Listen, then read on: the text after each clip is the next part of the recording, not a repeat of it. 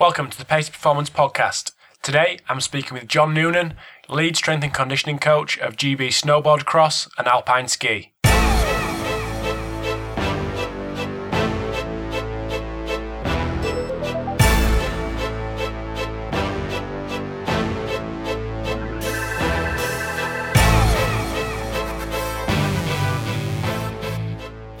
Guys, thanks for tuning into the Pacey Performance Podcast. Today I've got another great guest online in John Noonan. John is the lead strength and conditioning coach for GB Snowboard Cross and Alpine Ski. I first came across John about nine months ago when he was kind enough to reply to my email and give me half an hour of his time over the phone. Uh, since then, I've seen him uh, at the UKSCA conference, and anyone who was there, I'm sure would agree that his presentation was excellent. Uh, really intriguing the kind of stuff uh, that he's doing with his PhD and his research. In this episode, we talk about his, his PhD and the kind of research uh, that he's looking into. Also, go into a lot of detail with the kind of freestyling aspect of his his work with um, with the extreme sport athletes. Uh, he also goes into a bit of depth about his athletic capacity evaluation, which he's developed and it kind of leads on nicely from the episode 14 with Darren Roberts talking about creating a uh, performance playground. That's uh, that's quite a nice link. I also mentioned his YouTube channel about a million times, so if you want to jump over to YouTube and have a have a look at the stuff that he's got on his YouTube channel, some basically a snippet of the kind of things that he's doing. Um, a lot of this kind of sexy stuff that he's doing, but in the in the episode he kind of goes into a bit of detail, uh, the, the kind of core lifts uh, that we're all you know used to seeing and, and missed out. And I hope you'll agree it's another great episode that puts out some great information with guys working day in day out um, with different athletes. So just before we get on the episode with John, I'd just like to say if you are liking the now 15 episodes of the Pacey Performance podcast, uh, please give us a rating and a review on iTunes uh, if you've got two minutes of your time. If not, uh, you can subscribe to the podcast uh, again on iTunes, and that'll appear on your laptop uh, or your phone, depending where you listen. You can also follow me on Twitter at Pacey Perform, which is where I will update people on new episodes and everything that's going on the podcast. And as I've mentioned before, all the uh, previous episodes are on my website, which is paceyperformance.co.uk. And the last little thing before we actually get onto the episode is John mentions at the end that he's kind of open to people dropping an email and discussing um, discussing you know what what kind of things he's doing. So his email address is johnnoonan.teambss at gmail.com. So as says in the episode, feel free to uh, drop him an email or, or get in touch with him on Twitter. And last but not least, I just want to let you know about some seminars that uh, a previous guest in the podcast are doing. Uh, Keir Wenham Flatt, who appeared on episode two when it was uh, the podcast was very raw. Um, he's coming over from Australia to do some seminars on um, career development. The dates are December the 13th uh, at Results Inc. in Manchester, December the 15th at EPF Gym in Belfast, and December the 16th at Storm Fitness in Newcastle. So if you are um, wanting that kind of information, it'll be a great day. Uh, I know I'm gonna I'm gonna be there. And if you do want any more information on any of the seminars, you can pop over to Keir's website, which is rugbystrengthcoach.com, or you can get all the information on Twitter um, with his Twitter handle, which he mentions in the podcast in episode two. Uh, so that's a little shout out before I go any longer, uh, enjoy the episode with John. Hi guys, thanks for tuning into the Pacey Performance Podcast. Before I get going, I'd just like to welcome John Noonan to the podcast and thank him for giving up his time. Before we get going, just like John to give us a little bit of a background on his his education, uh, his career, and where he is now. So, welcome to the podcast, John. Hey, thanks, Rob. Listen, thanks for, for asking me to come on. Being really looking forward to this for some time. And um, so, well, background on me. Firstly, I mean, I I started out as a as a personal trainer for many years in a number of gyms for about five years before I really started to think about working within strength and conditioning and, and how I was going to take that path. So I started working in, in football in around 2006 to 7. Um, a couple of voluntary roles first with uh, uh, Women's National uh, Ghanaian team, and that was through the University Link. And then I started also working with at Hull City under 16s and some youth players, again, both voluntary, before I really took my first role at, at Scunthorpe United Football Club, and that was part of an internship on a master's programme after I'd finished my bachelor's. And I worked there for a year, and that was a fantastic experience. And it was really an opportunity through that experience. I met um, some of the staff at Chelsea Football Club and then moved there.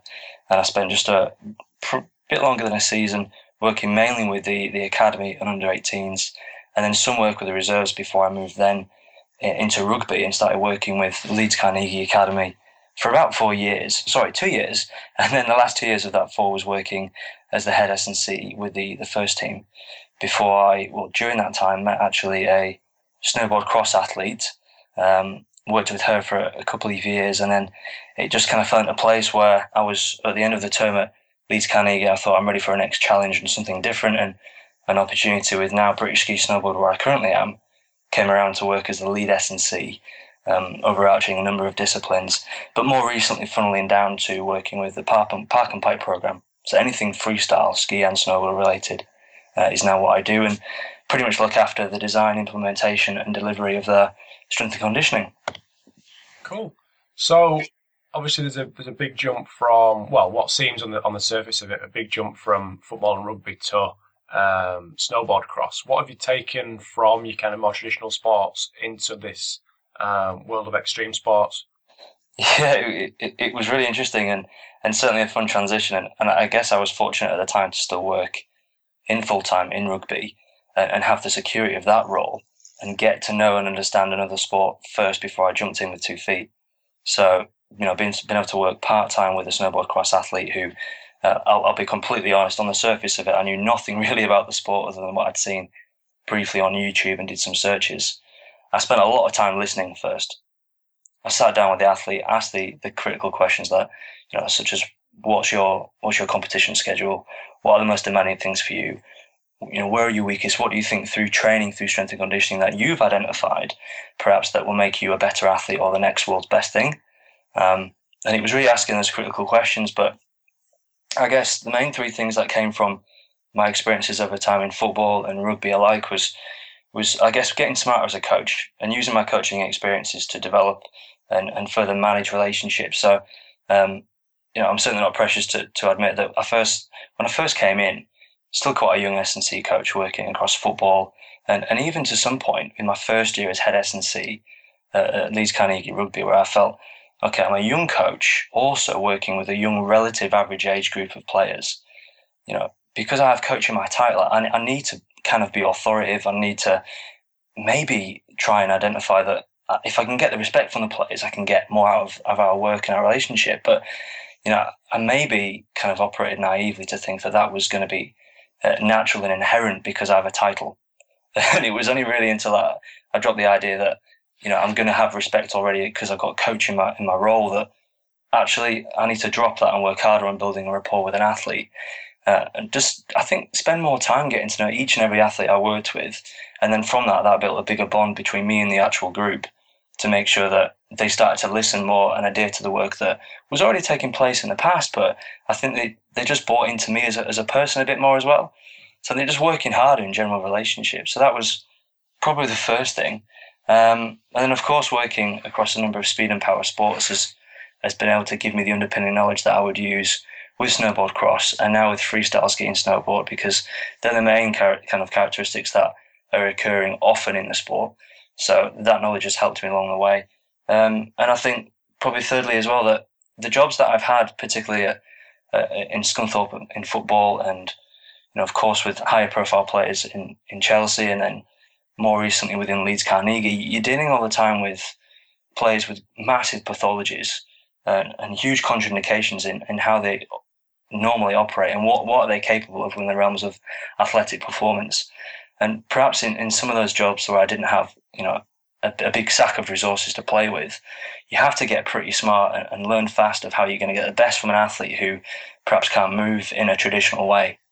Uh, and often, you know, these guys as well, particularly in freestyle, because there's big, big trauma involved in what they do. And there's, I think, as Darren Roberts alluded to in the last podcast, there's massive stresses going on these guys. If they get it wrong, they're dancing on the knife edge of pulling off a trick, which is the world's best thing, or something which can be really catastrophic physically. So quite often you're faced, you know, often with guys who've got pathologies and you have to play around with those pathologies in order to get them functional enough to train, often on a weekly basis. So you learn quite a lot, I think, about functional anatomy and, and how you're going to get the best of that as an S&C coach. So, yeah. yeah, yeah, yeah. Um, so you on I've looked well, we spoke about before about your YouTube channel that's got lots of uh, lots of videos. You doing certain things with uh, with some of your your snowcross athletes and your kind of extreme sport athletes, but are they still doing the kind of more traditional uh, gym strength and power work, or is it obviously more the um, the kind of exciting stuff that you put on your YouTube channel? uh, no, for sure they do, and, and, and, certainly not naive to think that we have to make everything extremely sport specific in order to make it relevant and transferable. So yeah, they're definitely doing the statutory uh, strength lifts, which you know, because as we know, there's a massive body of research to suggest we we have to work hard on strength in order to underpin power and, and the ability to augment that at different times in the season. So that is that is definitely a, a trend right throughout. The I think the video you're referring to there, the, where I'm sort of crawling around uh, and trying to look athletic, was was an idea. I thought, well, how can I um, make an introduction to the group with something different and unique? Because particularly the, the main group of people I'm working with right now uh, are very creative thinking and, and free spirited athletes, and that they don't recognize or identify with traditional strength training. And I think quite often there's a culture that exists a bit like football, where if I'm to do traditional lifts, I'm going to become stiffened and bulky, and that's not going to be transferable to the sport. And you know, I do think perhaps in some ways, if that is ever applied within a program, then then that can be the case. You you do tend to lose, I think, this fluency and high level coordination uh, in non traditional movements, which you know I'm referring, of course, to freestyle ski snowboard now. So the idea of the, the I guess the the crawling circuit I developed was just watching stuff on um, on YouTube. I think Mike Fitch was was was a guy who's, who's talked about something um, called um, animal uh, animals crawling. Uh, no, sorry, it'll come to me in a second. But there's this kind of series of animal crawling taking place, and I thought, well, it looks like kind of similar in the functional characteristics of if I can uh, sometimes within a movement develop stiffness and then have good coordination and fluency and then bring more stiffness at a second point of the movement. It kind of carries across to the freedom of these athletes where when they take off from a jump, there's a massive pulse of muscular force and stiffness that occurs to get off and get amplitude so they can have the airtime, but then really cool fluency in movement where there's a lack of stiffness taking place and they coordinate and they work with the momentum that's carrying them through and the other, you know, gravitational muscular forces that occur. But when they land again, they have to bring huge levels of stiffness. Um, so appreciably, the crawling, you know, they're not on their feet, which is probably the closest transfer you could have. Um, but there is a lot of, sort of trunk and upper body structural uh, work going on, big time and attention and stuff. So actually, after using it and asking some of the freestyle guys, we've tended to use that more as a warm up now than a training stimulus. Um, but it's different and it's it's probably a little bit out there in its thinking, but it's having some effect. If you're with me, you know. Yeah, I mean, I know it's it's kind of been it's coming more, more popular in traditional sports. I mean, I know a couple of guys in football who are using it with their academy. I don't know if you were using it while you were at Scunny or at Chelsea, but would you take that back if you got a another role in football or, or rugby? Would you kind of use that with them? Yeah, well, do you know what this is? Um, I guess to, to, get comfortable with something before you start um, trying to introduce it into uh, a wider program, that was something I used a lot um, at my time in, uh, in in Leeds Carnegie, more so previous than football. I dabbled in one or two things, but the look at you know sideways thing. What is this guy talking about? Why am I doing a traveling Spider Man? Yeah. What the hell is an inchworm cobra? Uh, and then when you start to put those things in rhythmical gorilla crawls and bear crawls, with then you know transitions, they think this this guy's not on my wavelength. I cannot do this. But and actually, I would pull that sort of um, you know different exercises and skills out when I needed to maybe bring uh, a bit more of a, a, jovial, I guess, feel to the atmosphere. So we do it a lot in warm ups, and the lads would rip the hell, the lads would rip the piece out of me for just cocking about and, and looking an idiot. But they'd have a go of it, and some some of them are really functional and they can see the relevance of it. And all right, if I maybe be a bit more stable here, have more range at this hip joint, then I can actually see the benefit, and I feel better when I go out to my practice. Mm. So it was really playing around with it at first in, in warm ups that it started to become true practice for me now and, and seeing a relevance and I guess being careful and smarter of where I would choose for that intervention to come in. You know. Mm, yeah, that's cool. I mean, you didn't you didn't mention your uh, your education and stuff. You didn't mention your PhD. Do you want to tell us a little bit about your research and kind of your PhD as a whole? Oh, perfect. Yeah. So um, my current role right now is really juggling two full time uh, efforts with you know, lead lead S&C with BSS, and then also uh, the PhD. So the PhD we're looking to use to better evidence uh, our understanding of the sport of freestyle. So what the demands are for the sport, because quite frankly, nobody really knows what's going on uh, on the snow right now. If people do, they're certainly not sharing that information. So we're trying to evidence better what are the functional demands going through athletes on snow, and and then through that, if we can appreciate what demands are taking place, then we know how to train these guys, and then hopefully we can bridge the gap and have greater transfer in training because we understand what we're training for.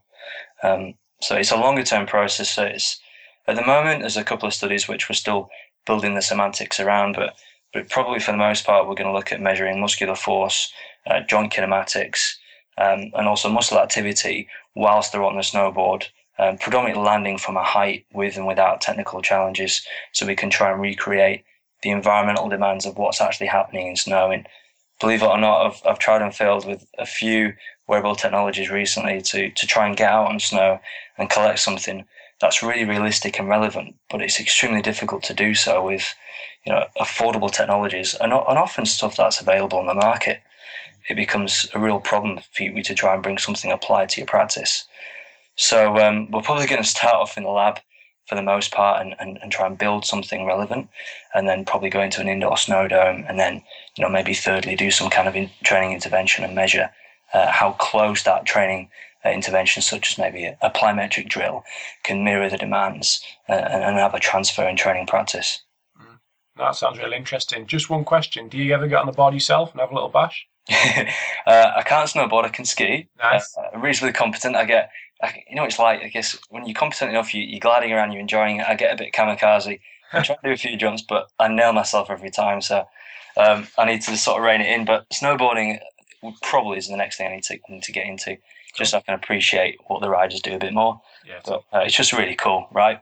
I'm very lucky. Yeah, it sounds the coolest job in the world. But, it's not bad. Yeah. It really isn't bad. We, have got a few trips um, coming up this year, and and for me, it's, it's really important time to be able to use that and build a rapport and relationships with the group, and, and I guess just have a better appreciation for what's going on. Because unfortunately, like I maybe thought when I first came in, you ain't going to walk into an environment and find the athletes are there at a certain time, and you can have hands-on practice. So in my role right now, the athletes are all over the country.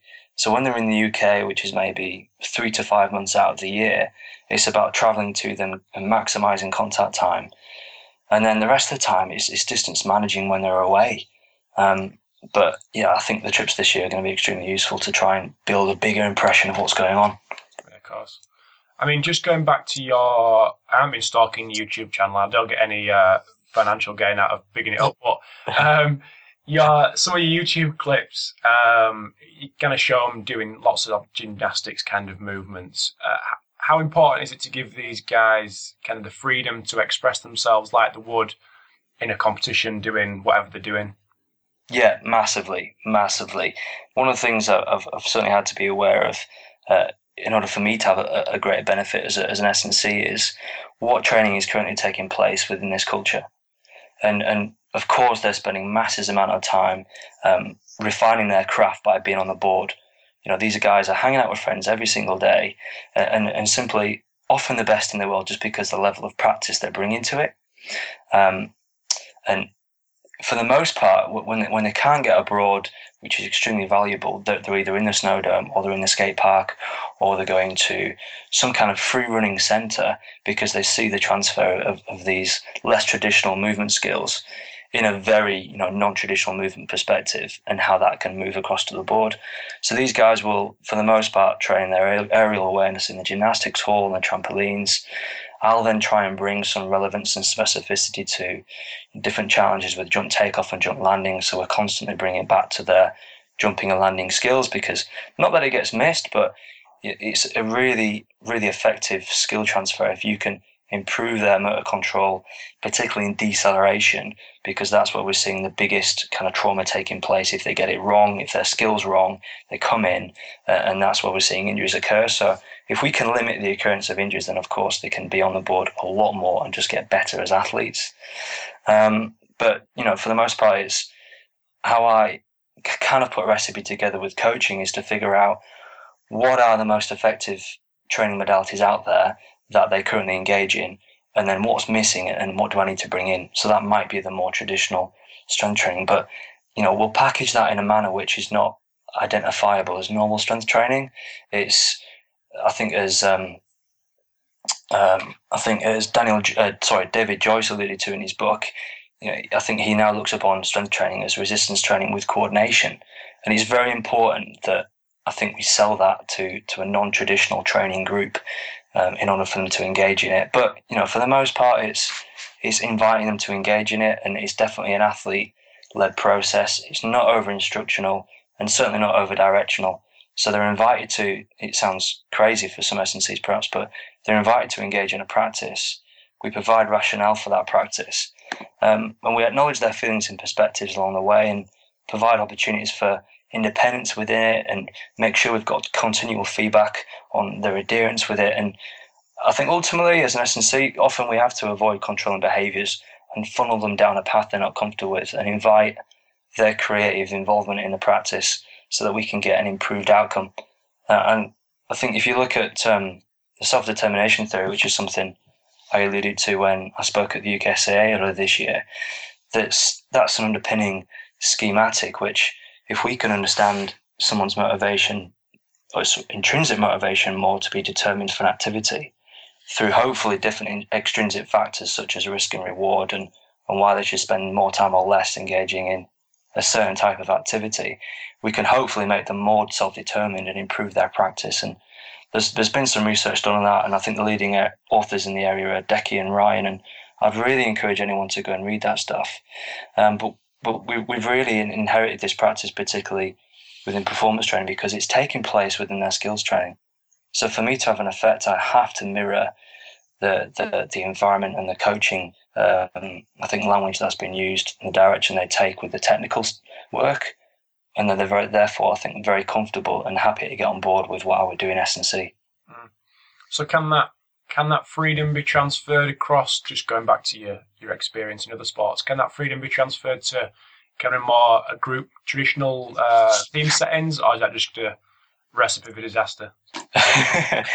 yeah, uh, God, goodness, I think I think that's an incredibly difficult balance to find, and, and it, it probably comes down to being smart as a coach to recognise the diversity of character you've got in front of you as a group, uh, and also what you're what you're required to do and what you're expected to do as an S&C coach. So you may have expectations where a coach wants certainly you know very strong prescriptive trend training to be done, and, and of course we know if we can I think manage the the stimulus we can hopefully control the outcome. But and, and often what I tried to do, and I think what made me stronger as a coach within rugby was um, allow the athlete in front of me, you know, if I felt they were experienced enough and they were switched into the activity, that these are your options in order to get the same outcome. Which one is going to get us there quickest, and also which one will you enjoy doing more? And I think that that joined respect uh, and joined up thinking between the two of us, and hopefully that that kind of spread between the group where they came in and they went. I'm not going to duck out from this activity. I can't do cleans today. All right, fine. There's other ways for us to get this done and it's having I think that respect and appreciation that they could come in and I wasn't gonna come down and say, well, if you ain't doing cleans today, go off and do the go off and see the physio because for whatever reason you've picked up a niggle at the weekend. I'm not having you in the gym doing doing soft training. I want you doing the cleans. It, I think that environment it, it kills your relationship with the athlete, and I think if you're going to get maximum buy-in, you have to be um, very aware and have good empathy as a coach with the athlete. I mean, just milking the kind of the freedom in the training um, topic, yeah. but with that freedom becomes um, maybe a difficulty to quantify and measure what they're actually doing. Yeah. Uh, how hard is it for you to to to measure what the, these guys are doing? And it, is it actually required from from the guys, obviously above yourself? Um, well, we're taking it into to freestyle skiing, snowboard as an example, I said earlier on, we, we have no idea on the demands of the sport currently going through in, in, in competition and in practice in some ways. We can we can of course make an effort to measure you know how often they're getting on snow, uh, what's the volume of, of tricks done, you know, of the number of tricks that they tried to execute, what were, should we say, uh, in a traffic light system, their red level tricks, the hardest tricks they would execute, which, you know, if they get wrong, is going to bring the most trauma and risk. The green tricks they can do all day in their sleep, and that's that's where they're competent and live. So we understand there's maybe a change in intensity if we look at the trick difficulty. But then, you know, between the tricks, how many tricks did they successfully land and how many did they fail? And and you know, that is a form, I guess, of monitoring their um, their technical work. But trying to get an athlete to buy into filling out pieces of paper, um, maybe getting on, on their laptop on, a, on an evening and filling out um, quantifiable values, which for me may be really useful. Actually, in the grand scheme of things, what am I going to do with that other than at the end of the season go, okay, well, this athlete did X, Y, Z, but I've still got the same athlete in front of me. How valuable is that information if, if it's retrospective? Mm. So if we're going to be effective with our practice and day to day, and this is maybe the weakness of, of me managing an athlete abroad sits in that because I'm not there, how much influence can you have? But again, I think that comes back to the relationship you build with the athlete and the coaches. So they're they're continually reinforcing things like, all right, look, you know, athlete number one, you, you you're gonna need sounds like it's like a robot I'm calling it, but you, are gonna need to do your prehab before you go on snow because as John's identified, this is really important to reduce your risk when you're on snow. So do your mobility exercises, do your activation stuff, and hopefully you'll train better.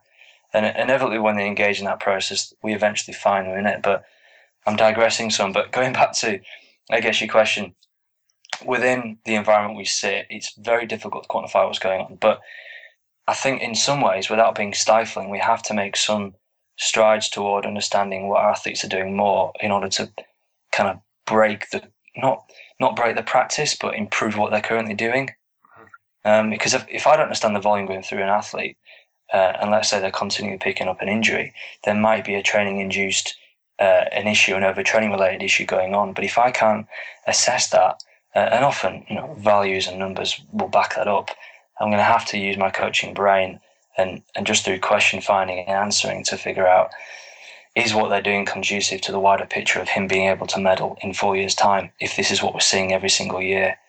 Um, so I think I'm jumping around, but it's very difficult to get numbers on these guys. So I'm not certainly going to get too besotted with trying to pick this up because I think we can get a bit too, um, you know, number based and orientated as, as coaches these days.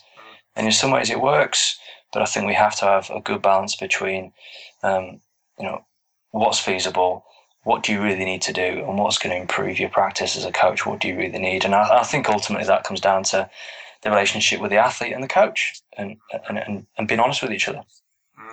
I mean, just going on to the, um, the kind of the monitoring side of things, something that's uh, really interests me. Again, milking the, the YouTube videos, but you demonstrate um, some of the athletic capacity evaluation that you put your guys through. Do you just want to talk to us a little bit about um, that kind of process and how you came to devise that that evaluation? Okay, yeah. So so that was something I um, uh, it was an idea that I evolved upon, which was already set in play really from our current performance director, Paddy Mortimer. Uh, and this was really for, for the benefit of, of alpine ski. We started on this road because for an athlete to jump from um, a, a, a, what am I trying to say? For, to, to go from a, you know, a, a less level of support from uh, within the service and the system from coach to athlete, they have to be able to pass certain technical and physical criteria uh, up until this point, it's been completely. If you're going to get on the team as a GB athlete, you have to pass a technical assessment, and you know the coach would would get them on an indoor uh, snow slope or out on the piste somewhere and say, right, if you can do X, Y, Z, you're good enough and competent enough to be a team member. The problem is we're getting athletes perhaps from a, a talent pool which maybe weren't physically uh, ready at that time to join the team and you know broke down early because they weren't physically um, developed enough in certain areas, or actually you could see pure physical limitations right on the face of it, and yet they were brought into the team, and it really was their physical or the lack of physical development at a younger age that's meant they weren't able to cash the checks later in their career even if they do get very good technically. So quite often we found athletes were there by default and not by design. So the reason for the for the, um, the battery of assessments was to be able to quantify how good somebody is physically in a certain area, which you know, of course transfers to the skill, um, and, and, essentially grade their performance within it. Um, so we, we used it as a uh, as a blanket assessment to share with other regional ski coaches and, and ski systems, and to invite their athletes to, to come in and be evaluated and create an athlete profile and, and not a test. And we say the word you know evaluation and profile because I think again within testing, perhaps we, we can be a bit um, besotted with the idea that this is a test. These are our benchmarks for the test. You have to hit hit this level for the test in order to be competent and considered competent. Whereas actually, the test should be used to, to gauge a profile on the athlete, and then of course we come in later and use interventions to improve their profile, their physical profile. So we're trying to change. Uh, I think the identity of, of a test and ath- and coaches getting hung up, hung up on testing, but to say well, you, you've got this range of, of athletes in front of you. What is their profile, and, and how close can they can they get to the end of right? We understand you need to have X, Y, Z skills to be a really good skier, for example. Mm. So it, it's a grading tool essentially. So, just give us a couple of examples of the kind of stuff that's in there. Obviously, there's like I don't know if it kind of it compares. Um, doing a disservice, but you've obviously got the kind of FMS where you've got the overhead squat, your lunge, that type of thing. What kind of things are you looking for? Yeah, so the, the, now you're testing my, my memory. There's there's seven movements in, in the pathway, uh, and we've got things on there um, such as a crossover hop test. So you know, there's a, a strong body of evidence t- to show that um, you may be um, more risk of, let's say, a, knee injury, or as, a, as an example, ACL injury, which of course is very common in skiers. That if you've got a big discrepancy, an asymmetry in score left to right side, then you may be more at risk uh, versus another athlete who has got a closer asymmetry. So that's one of the assessments we use for, if you will, screening an injury risk of an athlete. Um, there's a there's a hexagonal jump in there, so it's a quick speed change of direction, jumping around a hexagon shape essentially three times. So there's a, there's a there's, you know there's a reactive plyometric component involved in there, but also coordination, which does mirror in some ways the, the skiing movements that they'll go through on the piste when they're going through slalom. Um, there's other things such as you know a chin test, which all right doesn't probably carry massive relevance to, doesn't look like a skiing movement, but we understand that in their start when they're pulling off to in order to go down the run, they're trying to generate as much speed as early as possible to have momentum and speed for their time. So if they can push off best and they're using the upper body to achieve that as well as the lower, there's clearly important traits there that carry over. And also when these guys land, there's there's often huge impact um, injuries which will occur at the shoulder. You get a sublux um, joint or something taking place like that. So if we can make them stronger on the, sh- the shoulder girdle again, you can hopefully reduce the risk of, of shoulder injuries and, and also improve your neck strength, which of course the neck is very active in the chin too, isometrically. And that may lead in some way to try and strengthen the neck to reduce concussions. So that's just three examples there. There's seven different movements, which in some way you could find a, a relationship to, to the world of skiing and, and how practical is that. But what we've actually been able to do is, is continue to use these battery of movements to, to screen just general athletic competence. Um, so we're not trying to get too hung up on on you know what's the score out of, of three, maybe such as an, an FMS, but collect a body of evidence from our, all our athletes in different disciplines and, and, and share that information across the disciplines to figure out what kind of athletes what sorry what athletes are looking like physically when they come in at the door let's say 13 14 um, and if we're going to make them the next the world's next best thing how are we going to get them there what have we got to do physically and, and how does that link into their skills training. I mean i know you we chatted before and you're i think you, you started off with quite a broad um, number of athletes from different different obviously different snow sports and you've kind of um, kind of whittled it down to, to a couple of focuses but across the different sport sports, um, what are the what are the kind of similarities and differences? Because they obviously all jump, they all land, but are they pretty similar, or are you kind of defining them quite quite rigidly? Um, I guess the, guys that I've had contact with. So when I first came in, it was alpine ski, snowboard cross, some carryover with ski cross, um, but not so much. And then now more for sure, my, my role really is taken with the, the freestyle guys, and but I still work with the snowboard cross group too. And, and I guess the major difference between those two, and if you were to bring alpine skiing in the mix was you've got gravitational athletes. So, you know, of course, the freestyle do the tricks, and there's there's a big performance need it to be able to do you know high level skills in the air because that's how their sport is graded. It's technical proficiency. And then you've you've got the guys who stay on on land so that they're more speed uh, emphasis in, in what they do. So there's a, you know, there's a, there's a speed time to how fast can you get down the piste, and we'll compare that time to the next athlete. So you've got gravity, and then you've got speed races, and they're the two major differences. But uh, kind of thing that joins the both of them, there are always occasions where there's there's air time followed by you know force absorption, force reduction, and one of the biggest things that we're trying to do when we meet these athletes is uh, improve their functional movement and control, um, carrying closer to the, the technical demands of the sport, but making sure we minimize energy leaks where possible so they can maximize speed on the snow because if a racer is losing speed when he when he turns a corner because he can't control his frame as he turns around a gate, then he's clearly losing speed further down the course. And for a freestyle guy who has to jump, if when he comes into his landing off a kicker and he's got two more kickers ahead of him where he's got to do similar tricks to get off and, and, and make points for for, for the style of tricks. If he loses speed on, on each landing, then of course he's losing ground momentum and therefore air time owing to the next trick. So inevitably, it's um, it, it, sounds pretty simple, but making sure our guys jump and land extremely well mm-hmm. is often where we're starting. Cool. I mean, I've kept you for nearly 32 minutes, so I'm just going to um, round it up a little bit. But I know you did the UKSCA conference, which I don't think I told you was uh, brilliant uh, brilliant presentation. Everyone kind of I was sat with was absolutely buzzing off it at the end. Oh, thanks. Thanks very much. No worries. Um, but what other events have you got coming up? Um, kind of how, how can people keep up to date with your work, social media, etc.? Yeah, so uh, I'm really excited. I'm, I'm actually going to Australia on November 3rd to present at the, at the Australian Strength and Conditioning uh, annual conference too. Nice. So uh, I can't wait for that. And it, it, similar line, we're going to present the research that we're currently looking at and, and, how we're working with these athletes and some of the challenges that we face. So that's going to be um, really cool. And then, um, you know, of course, where possible, I try and get out and work with the athletes on piste. So uh, we're sharing some of that information now and again on, on Twitter and just talking about what we're doing.